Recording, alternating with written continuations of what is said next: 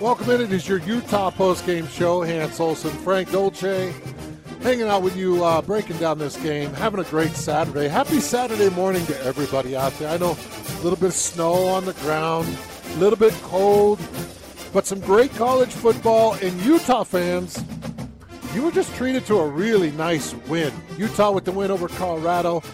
And luckily, we've got Frank here to break it all down live at the TryDayTrading.com studios at the point of the mountain. Go to TryDayTrading.com and you can see how you can get a demo account for just $10 that puts you in the market for 30 days. Frank, give me your thoughts here. What happened? This, this game didn't go the way that I thought it would go. It did it, in the first did, half. It did with who won. You thought Utah would win. I gave Utah the edge, but I still thought it was going to be – uh, very low scoring 17 to 14 21 17 type of a football game and a, you know a veritable offensive explosion by the Utes who scores uh, 28 points in the second half this year. And uh, would you call this could you call this the emergence of Jake Bentley 20 of 32 for 240 yards. That's the type of productivity Utah needs out of the quarterback position every week to, to go along with the run game. Uh, 20 of 32, 240 yards, two touchdowns, and one interception. And even with that, Jake Jake missed a couple passes today, but he made a lot more. So I'm very surprised by by Utah's offensive productivity based on what we what we saw the first few weeks, and uh, I think a big part of that, um, you know, Utah executing is one thing, but Colorado losing their best linebacker uh, felt like an opportunity for Utah to control the game on the ground, which they did in the second half. They absolutely did. Ty Jordan with some huge runs, but I want to go right to the most impressive part of Utah's entire package to me. That was Britton Covey in the return game and Britton Covey in this offense. Talk about what you saw from the return missionary, return from surgery, return from injury, Britton Covey. Well, let's see about Britton Covey's productivity today. Three punt returns uh, for 44 yards 14.7 yard average. Three kickoff returns for 88 yards. So you have 132 yards right there uh-huh. in productivity. Uh, Brit, Britton Covey has nine catches for 76 yards. So now you're 208 yard or 108 yards right? No, 208 yards in yes. productivity. And Covey had one carry for two yards. So 210 yards of offensive productivity today, plus the touchdown. Uh, yeah, he was. Was he meaningful? Yeah, that's okay. that's that's fairly meaningful. I've got to. They almost they almost tried to get him to throw a pass too. so I've got to stop you for just a second. Uh, I just got a text from a very trusted friend of ours that's on air with us, and he said, "The emergence of Jake Bentley. Would you please ask Frank Dolce to expand his uh, his thoughts on Jake Bentley a bit?" So, the emergence of Jake Bentley. Yeah. Did you see the offense? I said offensive explosion also. okay, but how much of that had to do with Jake Bentley? He was mu- he was much better. He missed some passes in the first half, and and I he had a kind of a sinking feeling that uh, the day wasn't going to go well for Bentley. But look at the numbers finishing up: twenty of thirty-two, two hundred and forty yards. So uh, that's pretty meaningful the, in the second half of play. He was the better quarterback in the second half. Sam Noyer, the better quarterback in the first half. Yeah, I think you could say that. Jake Bentley, the better quarterback in the second half. Yeah, I think you could say that for sure. Uh, Bentley did have, uh, I thought, as opposed to other games this year, he did have a, a nice, clean pocket most of the day. He had a lot of time to look and find people downfield. Uh, that is certainly helpful for a quarterback. And he had he had some guys make really good plays in the receiving game. Yeah. So, I mean, it wasn't. It's you know, it's not like Jake Bentley was running around dropping dimes on everybody. He got some help. Yeah, no but you- question about but, it. But you got to pay some respect to 38 points. yeah, absolutely. Because I was with you. I, I I was thinking, you know, if they get to 20, 24 points, that that'd be a really nice number for Utah. Yeah. And they Yeah. got to 38 points. So you do have to say, hey, Bentley had a game. He he did well in the second half. He had some horribly ugly throws in the first half.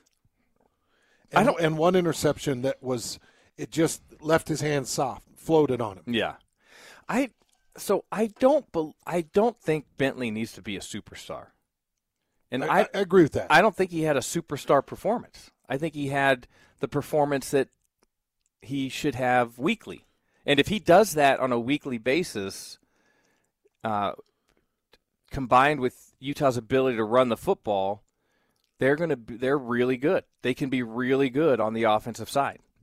And that, you know, when the passing game starts going like that and you have a guy like Ty Jordan in the backfield, all of a sudden it's a little more difficult for a defensive front seven to look at the running back constantly, to, to focus all of your attention on the running back because now all of a sudden you're picking up 10 or 11 yards in the passing game. Mm-hmm. And so you have to worry about that. And, and then that leads to, you know, Ty Jordan, a 66 yard touchdown run. People just couldn't focus on him as much in the second half. And the fact that the, the best linebacker was hurt Colorado. I'll talk a little bit about this offensive line, and then I'm going to let you talk about Ty Jordan's numbers um, and this running game. Obviously, the running game was a beautiful staple, nearly 200 yards for Utah. But I did see uh, a lot of run block improvement, specifically in the second half from this Utah offensive line. I wanted to call out Jaren Kump.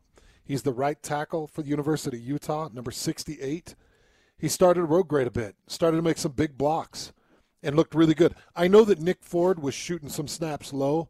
You saw a couple snaps dribble, in, including the one that was a wildcat snap to Brent Kuithe on the one yard line that on, on a fourth down that led to a Yeah. tackle for a loss and, and, and sent off the field. But I thought that Nick Ford at times did a, a decent job at the center spot. But the guards playing well, Simi playing well at the left tackle spot, and I felt like the Utah offensive line, specifically in the second half, came out to play as the tougher group. Now, you're right, Colorado did lose their stud star linebacker, which is heartbreaking. I mean, it just makes you sick to see the amount of pain that he was in. And, mm-hmm. and we were watching this game with my son Rock, and my son was feeling really horrible about the kind of the the the pain, the excruciating pain on this this guy's face, and and I told him that's as much the emotional strife as it is the physical strife. You know, you're out there in the freezing cold. You, you know, you're you're playing a really good year. You're playing a good game. You had six tackles to that point, and that thing rips out. And you're just there. So many things go through your mind of what is my Yeah. future and how hard is this going to be. And yeah, the pain does suck, but you could see that the, the the kid was wearing the emotions on his face. But I felt like Utah's offensive line again took another step forward. And you got to say that there were a couple of, of questionable things. We we the question the Wildcat. Um, we questioned there were- there were one or two run plays in the first half of the game that were that were questionable calls. But man, I was really really happy with Andy Ludwig's calls in the second half, by and large, and some calls in the first half with the screen sets to Brant Kuithe. But talk to me about Ty Jordan's numbers. Talk to me about Ty as a runner, Ty as a freshman, and the future of Ty Jordan for University of Utah. It would be I, at this point. I think it would be somewhat miraculous for Utah to hold on to Ty Jordan for four years. I, just don't. I just don't know that that's a guy that that lasts for four years. I was Moss a senior? Moss went through a senior. Remember, he went the the the uh, Florida trio stayed all together Okay. for the senior That's year. right. Was Bo- Booker a senior? Booker Devontae Booker was a senior too. Okay, so they made it. Yeah. But I don't. They didn't have a freshman campaign like this, though, did they? A, tr- a true freshman campaign. Well, Zach Zach Moss got hurt his his first year. That's right. Um, so I he just plays. He he doesn't play like a freshman. He he plays with uh th- this. He has a he has a sense of the game. He's intuitive about the game. Um, he plays with a level of aggressiveness that that you don't necessarily see out of a young guy like that at, at that position group. Uh, he's physical, um, smart. He's he manages the the football really well. You had made- one fumble on the year. You made me stop and rewind one play today. What was it? The tie, the Ty Jordan, which run? His touchdown run or the run before the, The touchdown The blitz run? pickup. Oh yeah, I did. Yeah. Well, so that's the other thing. We we had this. If you're a Utah fan, you had this luxury of Zach Moss. You never had to take him out of the game because not only was he your best runner, he was one of your best blockers. Mm-hmm. Like if you were going to, if you're a linebacker and you're going to try to bring pressure, then you had to you had to get by Zach Moss. It just didn't happen. He could stand somebody up and provide Huntley with that protection. Well, there was a particular play in that game, same scenario, linebacker bringing pressure, and Jordan, who lines up, who was lined up on the left side of the in the shotgun formation, lined up on the left side of the quarterback, Bentley. The pressure comes from the right side of the line of scrimmage. And Jordan steps up Backer pressure. Yep, mm-hmm. backer pressure. Steps up, scans across like he's supposed to, finds the pressure, and steps into it. And makes the block that allowed Bentley to step up and throw the ball complete downfield. It was as meaningful a play probably as he's had all year. And that is one of the things Coach Whittingham I think that was the Covey touchdown. is it's critical. Mm-hmm. Yeah, it's it was the Covey touchdown. Mm-hmm. It's critical for a running back to to be solid in pass protection. Here's Britton Covey talking to the media. Can you hear me? Yeah. All right, everyone, we'll get started with wide receiver Britton Covey. Go ahead and use the raised hand function if you'd like to ask a question. We'll get started with Trevor Allen from KSL Sports, followed by Josh Newman with the Salt Lake Tribune. Britain, that, that was a really big win. I mean, you got you guys had, had a really good drive in that in that first quarter um, to, to uh, start out the game, and then you guys kind of stalled out a little bit, and then in that third quarter, you guys kicked it up a notch. What was said at halftime for you guys to be able to be really really productive on offense in, in the second half? Yeah, well, I think the coaches did a really good job at making adjustments going down to uh, what we were doing well at, what was open. Honestly, I think it comes down to we haven't played a full game yet, really, this team. We've always had either one half or one quarter missing. And, you know, the first half, it's not that we were doing things bad. I think Colorado's just a good team. And we came out, made some adjustments, had to battle some adversity, which was awesome and finally played our first 60 minute game, in my opinion. Next question will come from Josh Newman, followed by Chris Kamrani with The Athletic. Britt, how critical are some of, of those kick returns that you had just to put your offense in good field position and not have them backed up, you know, inside the 20, inside the 15? Yeah. Well, it's critical. And, I, and I'm glad we, we talked to coach this week about kind of increasing the area where I'm allowed to take a kick return because, you know, kick returns are a little different than punt returns in the sense that the momentum is usually with the team kicking off because they've scored or whatever it is.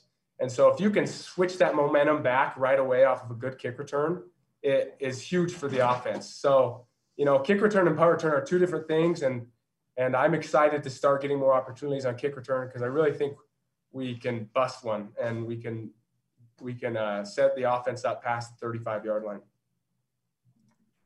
Next up is Chris Kamrani, followed by Ryan Kostecka with SI.com. Hey, Britt, I'm, I'm just wondering how you saw Jake's performance progress this week based on the last previous two weeks. Yeah. Well, once again, I think it comes down to playing a full 60 minutes Um, when Jake is confident, he is amazing. He's a, he he plays so tough. I mean, you saw some of those scrambles. You you got to know what that does for the rest of the team. They see him out there looking like Hercules, breaking four tackles on a scramble. It, it pumps all of us up. It makes you want to go to war with someone like that. And so we have full confidence in Jake. Um, and, I, and I'm excited to see. I mean, we've only got one game left this year, which is, you know, sad. I wish we had more, but uh, we really trust Jake with with this team, with this offense. I mean, he was voted a captain. That should tell you all you need to know about him. Next question will come from Ryan Kostecka, followed by Josh Furlong with KSL. hey, Braden. So finally healthy, you know, now how does it feel for you, you know, this kind of performance? Is this what you've expected for yourself and kind of this breakout performance, what you've been waiting for all these years? Yeah, I mean, like you said, finally healthy. Uh, I think this is just scratching the surface of what the type of player that I can be. Um, you know, deep routes, short routes, running the ball, whatever it is. Uh, I really feel like uh, being healthy is is helping me scratch the surface only. You know, this isn't uh, my best performance that I plan on having in my career, and uh, I'm just excited. You know, I I know there's all the jokes about me being old, but I I'm 23 and I feel like I've got the best years ahead of me. Maybe not for my hair, but other than that, I feel like I feel young. I feel excited.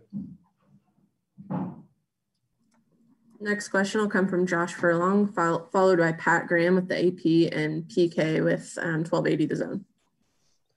And usually in the fourth game of the season, it's your your conference opener. You guys have been able to work out some kinks and do different things, and obviously that's kind of how this game felt today, where you guys put together a, a bigger game. But what what does it feel like to now really only have one guaranteed game left and being able to know that you know the season is essentially coming to a close as you've you've just kind of figured things out? Yeah, uh, it is sad. Uh, you and I mean, this is the first time in my in my career where we're not playing for a championship or the opportunity to go to a championship. And it's different. You kind of got to dig deep. You got to find what motivates you. Uh, you know, you, we're gonna have one more game, and this has been such a weird season.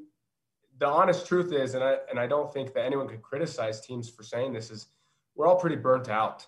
Uh, you saw what Boston College did, you know, opting out of their bowl game, and I don't blame them at all because the whole team we're pretty burnt out just with the emotional uh, drag of the season. So to have one one game is not fun, but at the same time we're we're ready to finish strong. We want to finish with a winning record, you know, going into next year.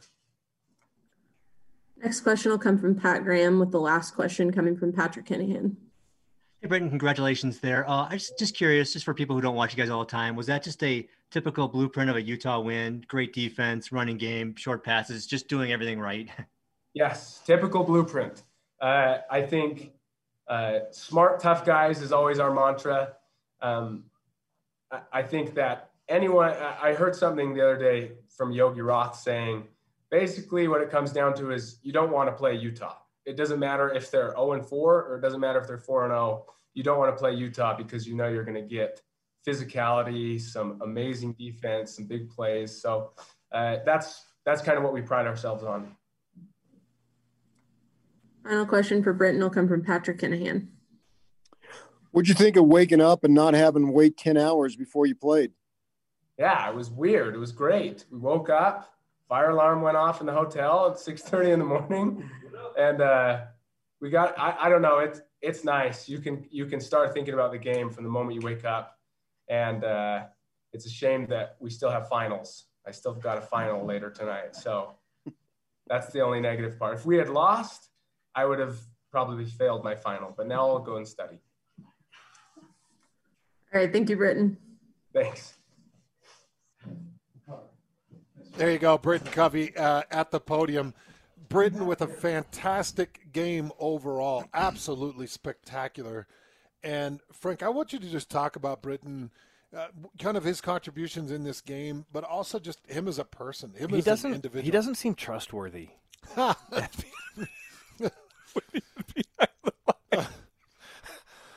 mean, I I wouldn't. Would you trust that guy with nine nine targets in a game and and six returns? He this guy about a buck thirty, yeah, soaking wet. Do you see the punishment that he takes? Yep. Man, he is good. Uh, defensive specialist Nephi Sewell, fantastic game. Here he is at the podium. This week, because over the last two games, they've seen us bite on the run a lot, and then Coach Coach Swan told us to really dial dial in with our eyes, and I saw high hats, and it just so happened to be that way. Next question will come from Josh Newman with the Salt Lake Tribune, followed by Chris Kamrani with the Athletic. Sorry, late in the first half, Colorado fumbles. You guys recover. You turn that into points. Did it feel like the you know that the tone of the game was changing based on that play and getting those points and, and going into halftime with some of the momentum? It definitely did. You know, um, our offense was struggling at the moment, and then we went down and we had that firefighter firefighter mentality. Coach uh, Coach Scalley preaches. You know, whenever there's fire, just go in as firefighters. You know, we'll put it out, and it's up to us as a defense to make it happen. And it just so happened that uh, the force fumbled, and we, uh, I was really really happy for our, our kicker to get three points going into the half.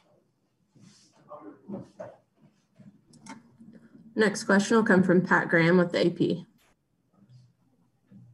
Hey, so it's funny because like Kyle Whittingham talked about all season about how the defense was coming together, coming together, coming together. Was that your finest effort right there? And this, I guess this was this is a sign of how good this defense could have been. Uh, it's definitely a milestone for us, but I feel like we could be so much better than what we are. You know, we've only played uh, three, four games now, four games now, and I feel like we're just scratching the surface. You know, there's only limits if you put yourself into those limitations, but I feel like we can we can be better. We can be a better defense. We can go from good to good to great. Final question for Nephi will come from Chris Kamrani. Hey, Nephi, I'm just wondering, we've seen you move around so many different spots in your time at Utah, and last year as a safety, this year as a linebacker, but also as a kind of a hybrid in some of these games this year. How does positional versatility help you when you're kind of thrust into different roles? Uh, nothing big. I mean, uh, being in the linebacker room, I know what the D line and linebackers are doing now. So, and being in the safety room with Scalley, uh, I kind of know the whole defense. So it's not really too much for me. Uh, i will do whatever for the team as long as we win. All right. Thank you, Nephi.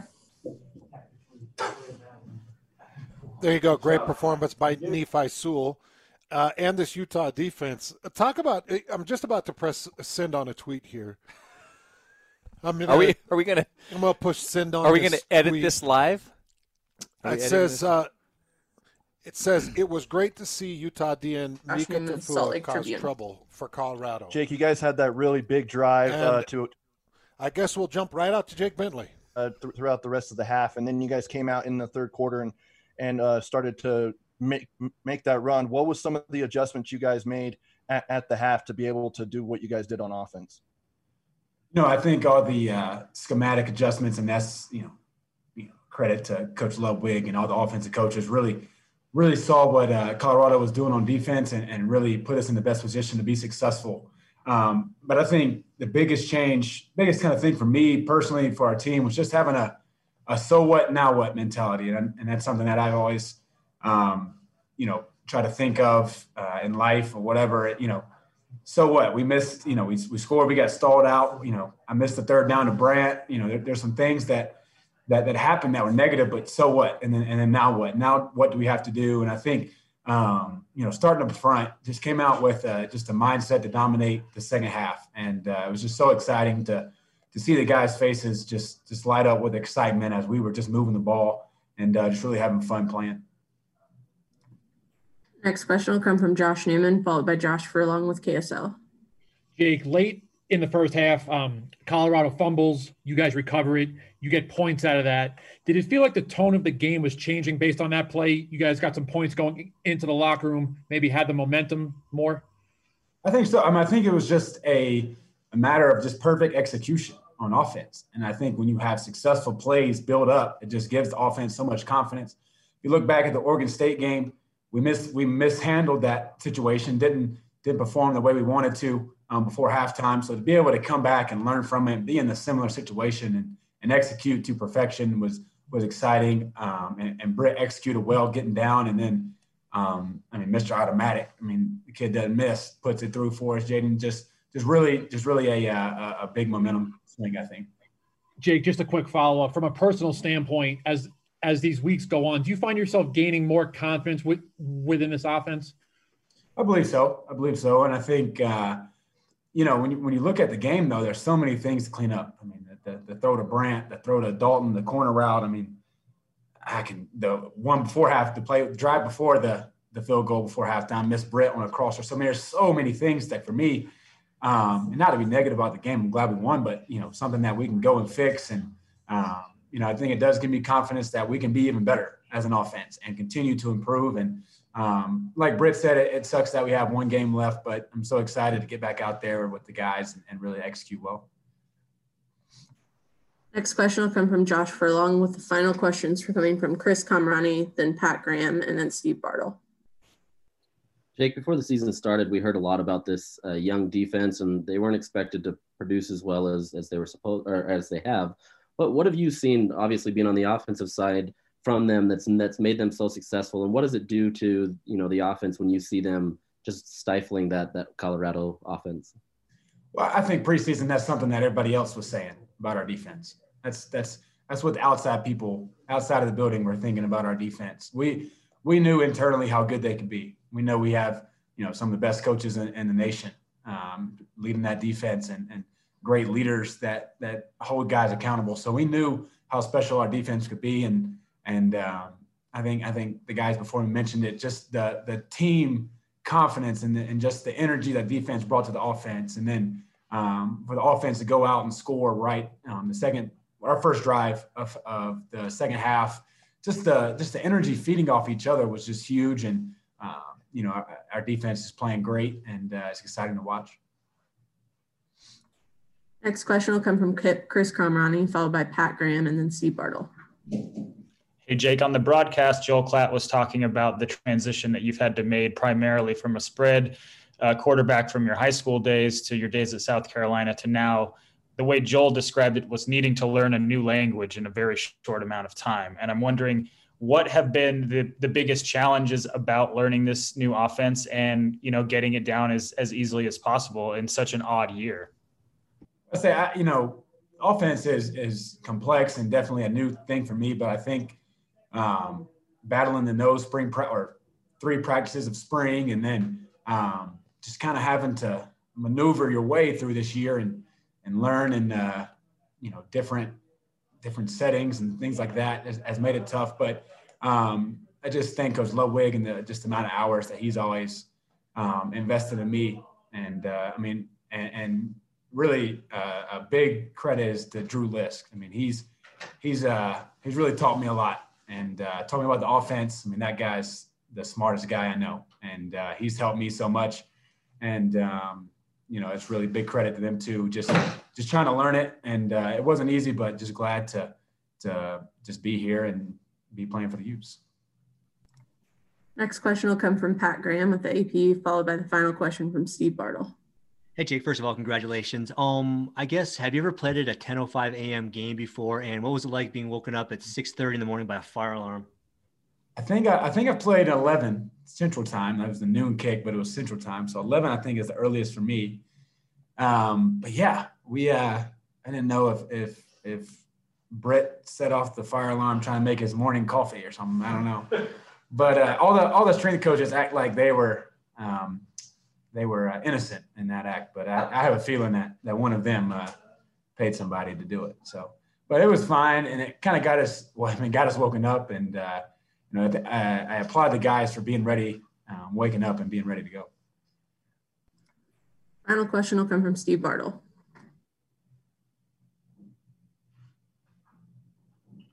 Hey, Jake. Um, great game, great effort, and, and competing for the full 60 minutes. It was interesting as the game ended to see guys like Solomon Enis and Brant Kuithe come up to you and, and share a moment with you um, as you guys exited the field. What did not necessarily that moment, but this game in general to have this type type of, of performance? How rewarding was it to share that with those guys? Um, in that moment and, and with just in in your performance on the field today? Really, I mean, it's uh, for me, it's really something you can't describe, and uh, you know, special group, special group, especially those two guys. I mean, two guys that that are always coming up to me and and and just fulfilling me with confidence, and uh, two guys I'm I'm glad to call friends, teammates, um, and uh, you know, I think it's been hard. This year's been hard on all of us and to get a big win like this, I think was just that moment of, you know, overcoming all the adversity that we faced. And um, you know, I think a lot of guys, you know, have personal battles too, and uh, just to, to, I mean, for Solo to have a big game um, was just huge for him because he's been, you know, battling some stuff, and um, that's one of the the things I told him is that man, I'm, I'm so proud of you. Way to way to battle, way to battle all week in practice, and, and to come out and have a great game was just so awesome to see for him. Okay, thank you, Jake. Yep. Oh, yeah. Look like I've done an interview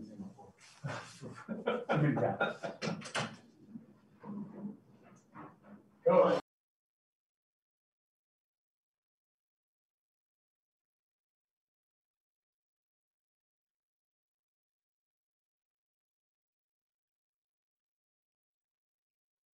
There you go, Jake Bentley at the podium. Kyle Whittingham will be joining us here momentarily. Just your thoughts on some of uh, Bentley's comments. Uh, the the recognition. I mean, I I think he he analyzed the game really well, and especially the second half when the offensive unit you talked about it, offensive line started to take control of the football game. He recognized the mistakes that he made and improvements uh, where he the improvements he could make moving forward. I thought that was interesting.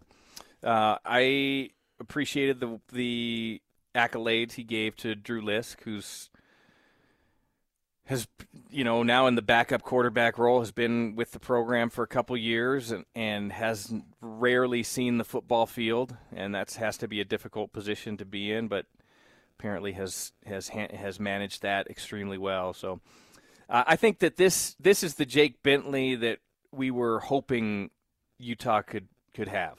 Not not a perfect performance. Uh, I you know I don't I don't even know if people would come out and say this is a dynamic performance, but this is the solid performance that Utah requires out of the quarterback position. I, I sent a tweet that talked about Mika Tafua's performance. Great mm-hmm. job by Mika. Uh, talks about Ty Jordan being the breakout player in the state of Utah and, and I don't even think that's questionable. I actually think he could be looked at as one of the top probably five or so breakout players in the country. Mm-hmm. If you if people actually watch this guy play, how how electric he is, that's how he is. But I think that this Utah offense, that was the performance I expected. Here's Kyle Whittingham at the podium. Am I okay without this mask? Yes, sir. Okay. All right. Coach, do you want to start with an opening statement? Sure. Uh, proud of this team. They, they hung in there and, and uh, fought their way out of a, a tough spot.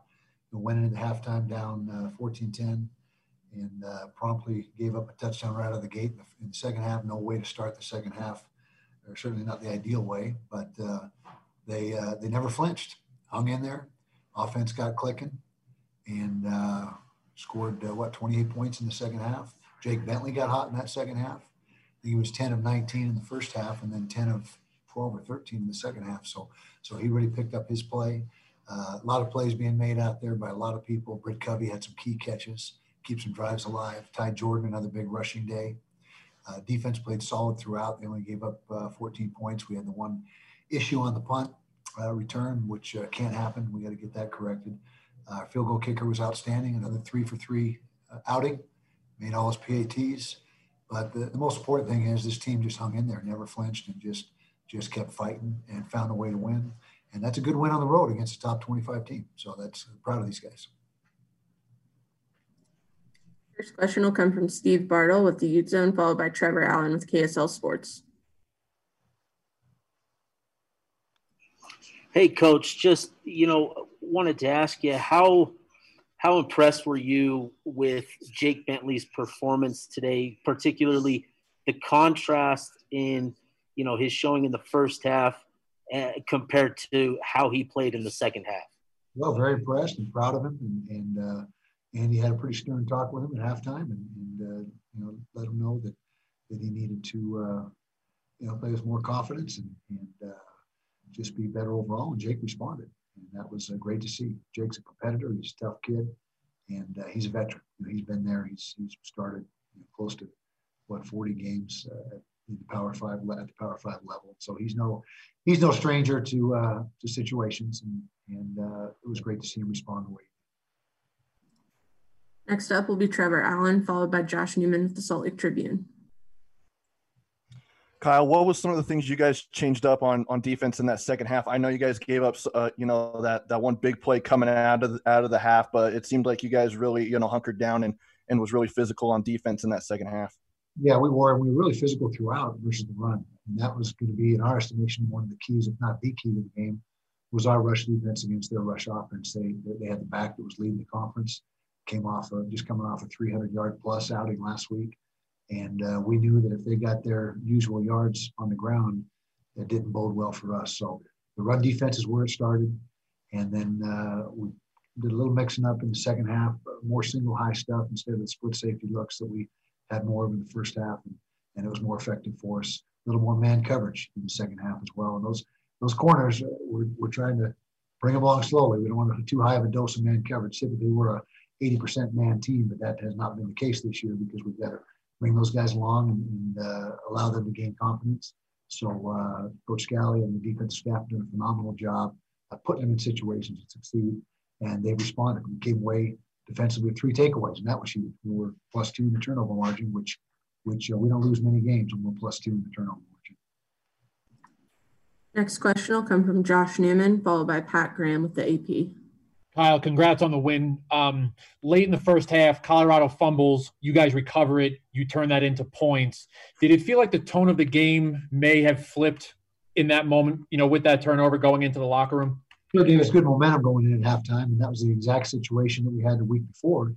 But uh, we didn't get down. You notice that Kevin did a great job of getting what he can get and then getting down, so we get the timeout called and get the kick away. Whereas last week, uh, we got to do a better job as coaches, and apparently we did last week, because we got it, we got it emphasized and got it, uh, got it executed today, and that did give us momentum. Now it took the wind out of our sails a little bit when they responded with that. Uh, I think they were at the 40-yard line after the opening kickoff for the second half, and then one play later uh, in the end zone, and so that was uh, that was a little bit of a wake-up call. But but like I said, our guys just hung in there and, and continued to fight. And, and that's what uh, you know. That's what you want to see in the team. It's fight. You want to see guys that that uh, you know can handle adversity.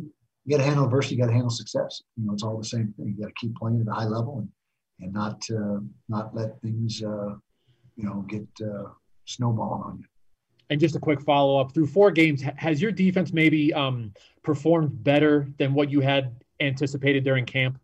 I would say yes. I think I was asked that same question last week. And the answer is the same this week. It's yes. Uh, we're I think we're second in the league in total defense. And if you'd have told me that uh, we're going to replace nine starters and be playing with four, five, six freshmen at times and be second in the league after uh, you know after three or four games, and I'd say that's a pretty good job. And uh, those young guys are responding, and, and, we're excited about their future. I can tell you that they've got a, a big upside uh, looking ahead. Next up is Pat Graham, followed by the final two questions from Chris Kamrani and Patrick Kinahan. Sorry about that. Uh, congratulations, first of all. I guess uh, for people who don't see your team all the time, your defense shining like that, you're penalty free, you, you grind that one out on the ground. Is that just kind of a Utah blueprint? Would you like to see that every time? Well, I'd love to see it every time. Absolutely. We can, we can do that every week. And, and uh, that, that's awesome. It's not going to happen every week, but that's, that's our MO is play good, great defense. And, and uh, we did just that today. And, and uh, you know, we got to, it all starts with defending the run. And if you can defend the run and turn the team one dimensional, then, you got a, you got a big advantage. And so just proud of the way the guys uh, executed the plan. And, and uh, typically we're a little better on special teams, though we weren't as, as good on special teams today as we need to be. Next question will come from Chris Kamrani. Kyle, that's four turnovers created or involved with with Nephi Sewell in four games. Uh, what is it specifically about his skill set that allows him to be so successful in what you guys do defensively? Well, first of all, he's got really good speed and quickness for a linebacker. He was a safety uh, before he got to us, and, and actually played safety for part of last year before we made the move full time to linebacker. And that that's defensive back quickness and change of direction and, and uh, burst is really uh, a huge asset to him as a linebacker. And he did a great job in the offseason putting on 15 pounds. He was about 210 last year, and we said, hey, you know, you're gonna your home is a linebacker, and he promptly put on 15 pounds. He's 225 pounds, about six feet tall, and uh, you know a little undersized for for a backer, but but just quick, tough, instinctive, and he has a nose for the ball and uh, runs in the family, I guess. You know, he's he's one of uh, a bunch of really good football players from that family. And just as a quick follow up, Britt and Jake said that the alarm, fire alarm, went off at 6:30 a.m. in the hotel, and and Jake made a joke that maybe it was one of the strength coaches getting everybody up at the same time. Can you can confirm it? Can you confirm that? I confirm it. I, I told Jeff Rudy, our operations guy, I want some juice in this wake up stuff. And he put the juice in. and We had that in the whole hotel rock at, at six thirty. Now, fortunately, that was the time we were scheduled to get up, so it would have been uh, a little more irritating if it would have been you know three thirty or four thirty in the morning. But uh, we got a full sleep, and and uh, that definitely got everyone's attention. Next question will come from Patrick Kinahan with the final question coming from Josh Furlong. I think Jordan Kyle had about 30 yards at halftime and obviously the big second half. Did you just think it was a matter of time for him to come through there? That we should start blocking better in the second half. You know, we challenged the offensive line a little bit at halftime because we weren't getting much movement in the first half and the pass protection was, was a little rough.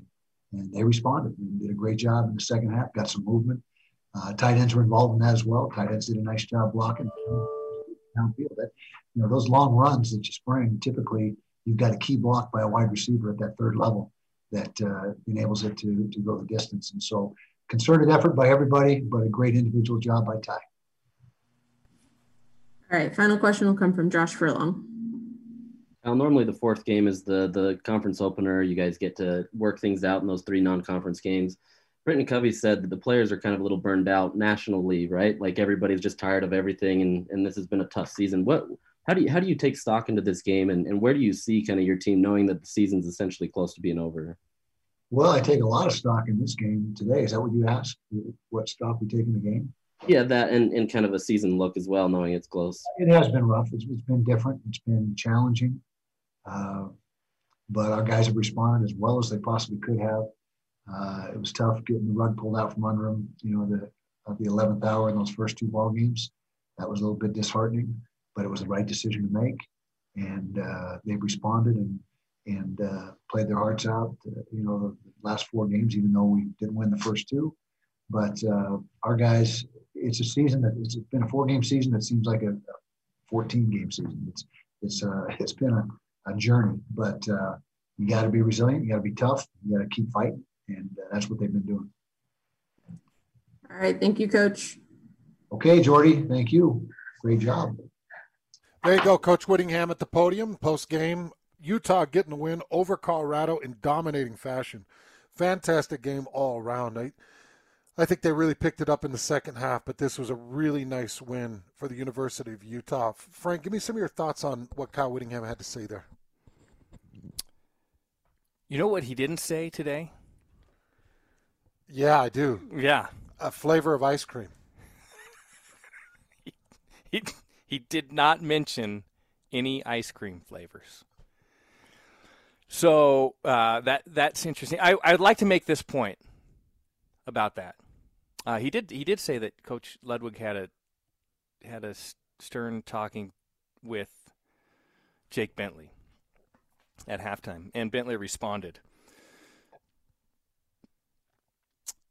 I think there's been consistency in uh, what the offense is trying to accomplish. And it felt today like the execution of the game plan was much better offensively for Utah today. And then you get the results like like we still see. Utah still ran the ball for almost 200 yards. I mean, that's they always want to be in that that area. The, the, the, difference today is that they also threw the ball for 240 yards. They threw the ball 32 times. They completed well over 50% of their passes. Uh, only the one turnover. Utah wins the turnover battle today. Zero penalties on the day for the Utes. So all of the difficulties that Utah had in and and and Britain Covey said something that was meaningful is that Utah finally put together four quarters. I don't know that Utah put together four quarters. I, I think they put together a second half, like a really good second half. And the first half, you would say, well, maybe they didn't play perform as well as they, they could have previously against against Washington. Those first two quarters were fantastic. So uh, I don't know if they put together four quarters or if they just finished the game the right way, scoring 14 points per quarter the last two. Uh, any, anyway, I think what we heard from Coach Whittingham today is that this is where he thinks the football team, you know, this this is the level they should per- perform at every single week.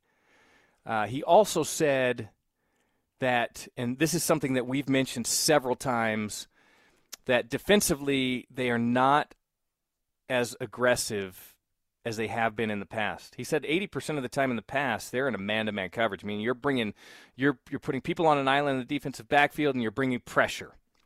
They just haven't been willing to do that because they have a bunch of young guys in the defensive secondary. And that uh, that that game plan worked out pretty well today as as well. And and a lot of it because Utah was able to provide a little bit of pressure with their standard front with a four man four man rush. Uh, Noyer, Sam Noyer ends up in the first half looked really good, but he ends up the game completing less than 50% of his passes, uh, plus the interception. In the first half, it looked like he was going to control the football game. So o- overall, really I, yeah, I think Coach Whittingham just felt like he finally got uh, a full performance out of his football team. Like all phases of the game, maybe a letdown Mm-hmm. on special teams, maybe a letdown on defense or offense here and there, but but functioned fully for the first time this football season.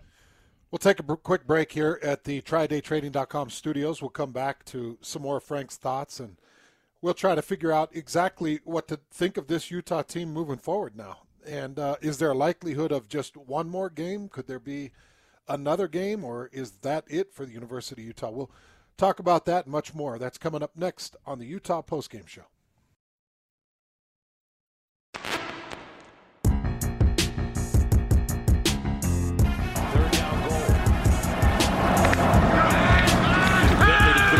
Short one underneath, caught, and touchdown.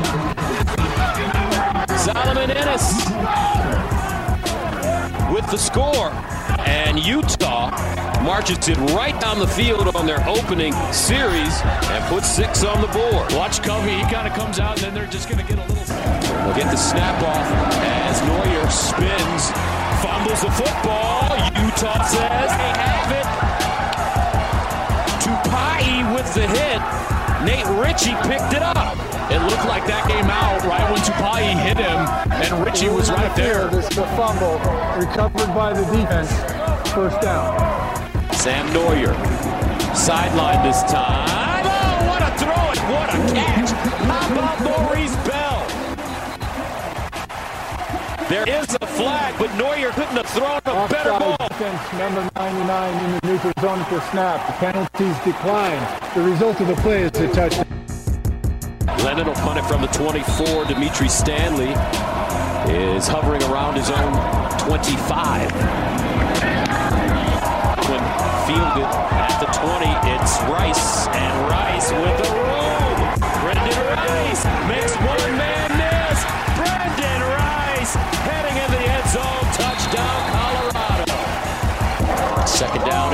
and two. Sard. First down. And he fumbled. And it's picked up by Utah. First down and 10 at the 39. Near side. Ball is caught. It's Rice. Rice still running. Wow, look at this. Again. Brenden Rice with a touchdown. First it was an 81 yard return, and now second and three.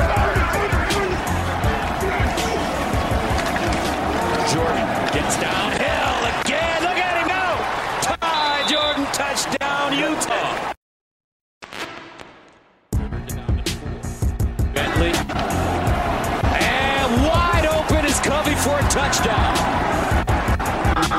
Britain Covey ran a great route. And Utah takes the 23-21 lead. And there it is. That was kind of the flow of things. You've got Utah taking the momentum back.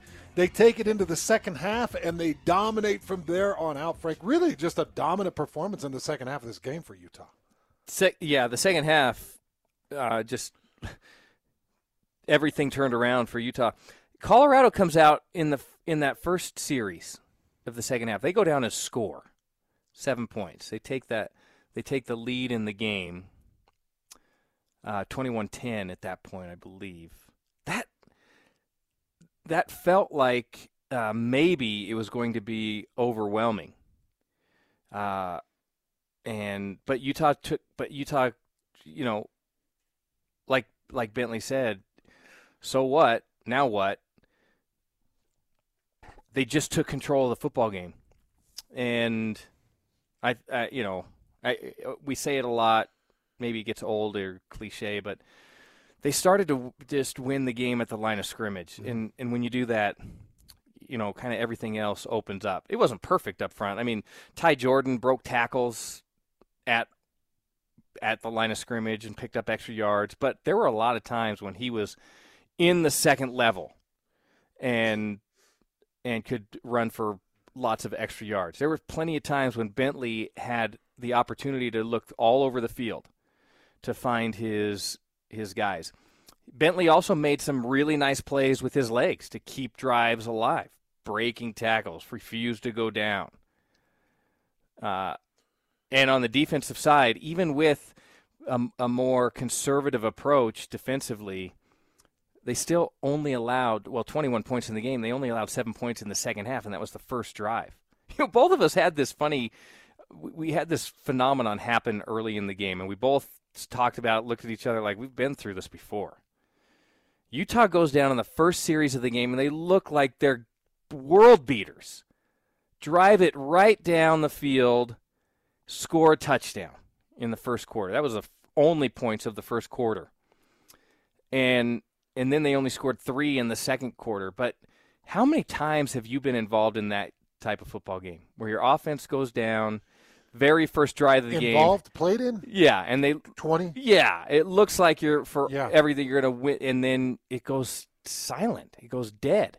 Utah went three and out maybe on three of their next three series.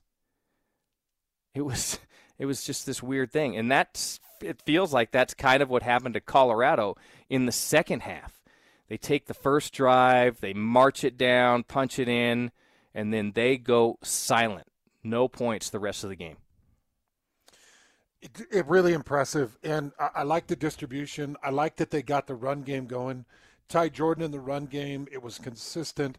Uh, talk about uh, usage of Brant Kuithe and Brian Thompson in the passing game. Britain Covey, obviously, the most amount of usage uh, uh, in the passing game.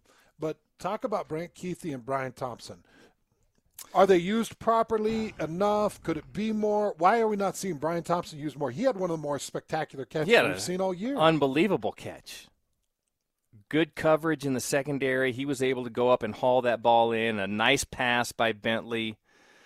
Brian Thompson's a talent, and uh, and and so, you know, he, he he feels like he's a guy who should who should catch the ball with great regularity, uh, or at least have an opportunity to catch the ball with great reg- regularity. Solomon Enis is a guy that we just haven't talked about this year, and he had a, you know, the three catches. He had a nice game. Uh, Kuithe ends up with three catches on the day. He had a couple of runs in the game as well, and it felt like every time the five times he touched the ball, well, except for the one that was a bad snap at the goal line, every, time he touched the ball, it it just feels like it's a very productive down for Utah. Whenever Kuithe is around the ball, it feels like it's very productive. Uh, that's the way it felt with Britain Covey today as well. So, you know, on those on those 20 completions, Britain Covey gets nearly half, nine of them. And then how do you distribute the the 11 remaining receptions appropriately? And you could look across it and say, well, that's that's pretty good. I'd still like to see Kuithe, you, you know, significantly involved in the in the offense, and and I'm sure that that the offensive staff feels that way as well. I don't think they're necessarily disregarding Kuithe, but I'd sure like to see him with the ball in his hands more often. Yeah, we talked a lot about this offense, a ton. But there were some huge defensive plays made by this Utah defense. Huge defensive plays. You had that Nate Ritchie sack. Talk about that pressure using Nate Ritchie, uh, Ritchie off of the backfield pressure. Yeah. It's something that uh, Utah's been reluctant to do this year. Maybe we've seen it a couple times. Uh, but not not that particular. Not uh, where it got home, at least. Not, no, no, it it hasn't gotten home, and and then that was early. That was still early in the football game to see Ritchie sneak up line of scrimmage.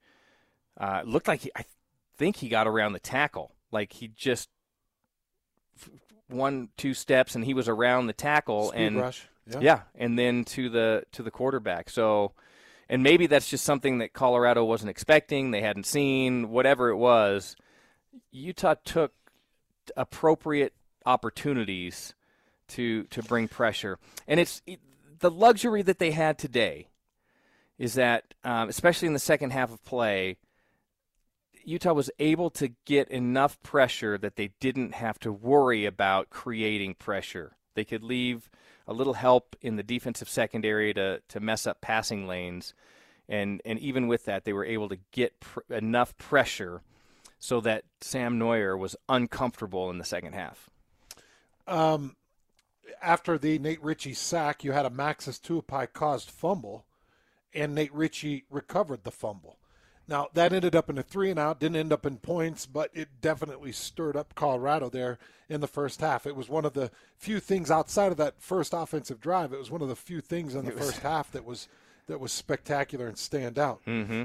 And then you've got uh, Nephi Sewell and his interception that was fantastic. I talked about Mika Tafua a little bit. Mika Tafua had three quarterback pressures. Now, Mika didn't end up at the top of the tackling list, and he didn't end up with a ton of TFLs, but he had three huge quarterback pressures that were big in big moments in the second half when Colorado was trying to make the comeback. So, fantastic job by Mika. It was just nice because this young defense made a really nice push in the second half of this game to complement the offense. Mm-hmm. And I'm telling you right now, Britain Covey's going to be back for two more years. Because he's, he's a junior. He's a junior, and, and he'll get that extra year of eligibility. And Britain, I don't think Britain's the kind of guy that's going anywhere. Like he'll he'll get a shot in a camp, and I do think that a team will give him a shot at a special teams returns and maybe working into slot play and, and see if he can if his body can hold up at the professional level. But I think Britain should come back and come back again.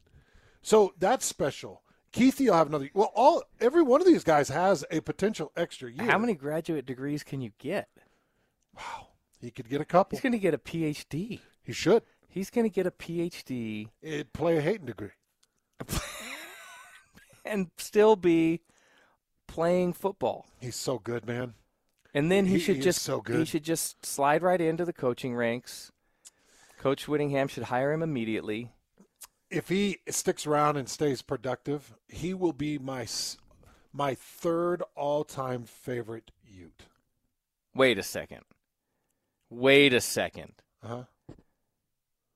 Your third all-time favorite Ute. Fifth, sixth, sixth. A six? How do you make that change? Who who is your first all-time favorite Ute? You.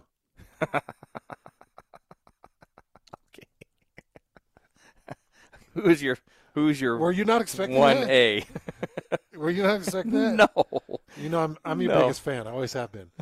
Uh, Eric Weddle. Yeah, yeah. How could you not love Eric Weddle? Uh-huh. How could you not love Number Eric three, Doug Kafusi. Really? Yes. Yeah. Huge fan. Really? Yeah. Yep. Number four, Kautai Aluval. Oh, Cowtie still has the greatest hit in Utah football history. Yeah. On on Ronnie Jenkins coming out of the backfield, a little swing pass or something. He just Uh, again, unbelievable. Number number five, Lewis Powell. And there you'll have Britain Covey as number six. What? What about like uh, what about the Krugers? What about Johnny Paul? What about Under Lewis. Stevenson Sylvester? Well under Lewis. What about Robert Johnson? Well under Britain. What about well back behind Frank and Britain. and Uh, what Lewis. about John Hayes? Well, well be- Devontae Booker, Zach Moss. all back behind. Britain will be the sixth. He and and uh, could argue that at some point he could Kevin Dyson. work up from there. Alex Smith, for heaven's sakes. because the the five in front of him, Brett Elliott, have are are you know they're they're guys that I relate with and guys that I work with and guys that I believe in. And Garrett Bowles. he could work his way up there. Uh, well back. Yeah, Garrett Bowles would be behind like Jason Boone and Jesse Boone and Chris Kemoeatu. uh, Chris. Chris would be just behind uh, Jason and, and maybe Alex Smith. What? Yeah. but I do like Chris. oh, What? you know who What would about- be? You know who would be seven? Who? Ma'afala. Which one? Chris. Chris Fuamatu, not his brother Roy. No, Chris Fuamatu Ma'afala would be number seven. Yeah, That guy was still playing when I was playing. he's a good one. He was good, man. He was fun. He's he was uh, he was Jerome Bettis in a bigger body. Like he was. Yeah. I'm surprised that he didn't. And ang- like mean. I'm surprised he didn't have a 10 year NFL career, but he did make it with the Steelers for what, like six? Yeah, yeah, He made it for a while. yeah. Was there ever a more angry, mean offensive lineman than Chris Kemoeatu out of Utah? No, I don't think so. There was never. I don't think there was a more feared, but Jordan Jordan, Gross. Gross was really good. Jordan Gross. Jordan Gross Jordan Gross is my top ten. didn't have the same animosity towards human beings that Chris Kemoeatu Yeah. did. Yeah. Chris Kemoeatu would Yeah. would typically have one personal foul per game Yep. Because of aggressive play. Well, I, like Chris is the type of guy. You know, you see those videos of runners, and the guy will fall in front of him, and somebody will stop to help him pick him up and help him to the finish line. Chris is the kind of guy that on the way by, he'd just Kick him, give him one more jab, step on his helmet. make sure he's not finishing at all, Yeah, which is exactly what you want from your offensive line. yeah. But uh, you but know, Britain Covey. Uh, uh, yeah. As far as okay, as far as just taking all of the the other factors, the, the friendships and relationships and working relationships out, Britain Covey, when all is said and done, I may have more respect for him as a player uh, than any other former Ute for what he's done in his. If he does play in his 11 years. if he does play another two years, he's got two more years of eligibility, man. when did he start? He started in 2015. and this guy plays it's it's 20 degrees out there and he's snagging the ball out of the air as if he's got honey on his fingers as if it's a, a balmy 78 and he's got stickum on his fingers it's 20 degrees. That ball is as hard as a rock.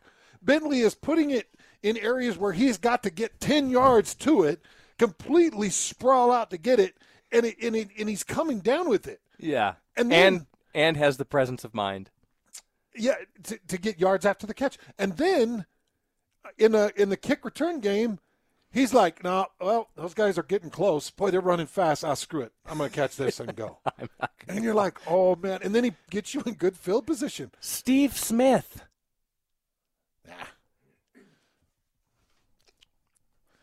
Well, well behind Britain, well behind everybody. You want to you want to keep going with names? I mean, there there's some good ones. There's a lot of good ones. There's a lot of good There's a ones. lot of Jordan really- Gross would definitely be my top ten, but Yeah. Britain is going to take over. Uh, all right, Frank. Let's uh, put a bow on this thing. Just kind of talk to me. talk to me about the overall picture. Now, Utah, with the opportunity. I think Sunday evening we find out who and when Utah plays. It like, maybe tonight, maybe tomorrow, maybe tonight. Uh, yeah, I think that we we they should be able to figure this out by the end of the by by the time everything wraps up tonight. I mean, so the path is cleared for USC to play in the conference championship game, uh, and the Pac-12 is breathing a sigh of relief that they don't have to make a decision or live through the controversy of having an undefeated Colorado team not get into the championship game or USC being lined up against Colorado in a championship game because that's not a north and south matchup. So so all all USC has to do is beat UCLA. It seems like a very winnable game, but this is the Pac-12. I would not be surprised to see Chip Kelly and UCLA destroy the chances for for USC to, to represent the South in the in the championship game. Uh, it it uh, th- this has been a difficult, in lots of ways, a difficult year for Utah. And I like the progression of this football team. Challenging start. You miss your first two games, lose a game, didn't play very well against USC. Uh, played pretty well against Washington. Figure out how not to win a game scrape by against a gritty uh, Oregon State team without their two best players. And finally, in game four, against an undefeated Colorado team, a team I really like, and a team that felt like had a, a lot of the right pieces in place and the attitude and playing at home. Uh, Utah goes in and, you know, struggles around the first half and puts together a dominant second half performance that makes everybody feel like, okay, Coach Whittingham has this team on track. They now they've really now they're starting to build something for next year, and I think this game potentially a win next week small possibility of a bowl game, all of a sudden people feel a lot different about this football team than they did just a couple of weeks ago. Like there is some real potential here. And and by the way, Utah has uh, Cam Rising coming back next year. He's not going to play this year, but but there certainly will be a quarterback battle with all of the pieces in place and starting to come together right now I think this is a this is a football team on the rise, no question about it.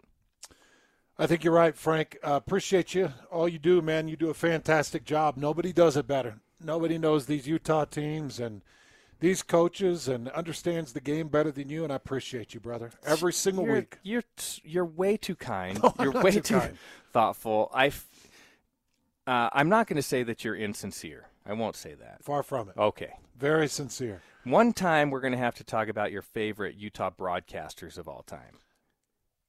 Not today. That's a that's a t- that's a different discussion You're- you- altogether. you're there. You are definitely I just want to be in your top five. Oh, you That's, are. that's going to be good enough for me. Anyway, Hans, you I learn so much from you every single week. It was a pleasure watching the game with you today because you see things happening on the field, especially at the line of scrimmage, that I just don't see. It's a lot of fun. Well, appreciate all you do. Big thanks to Johnny Lightfoot. Thanks, Johnny. You're The always foot. incredible.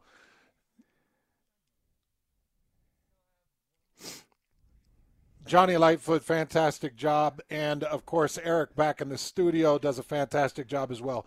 We'll take a quick one here at the TridayTrading.com studios. This is your Utah postgame show.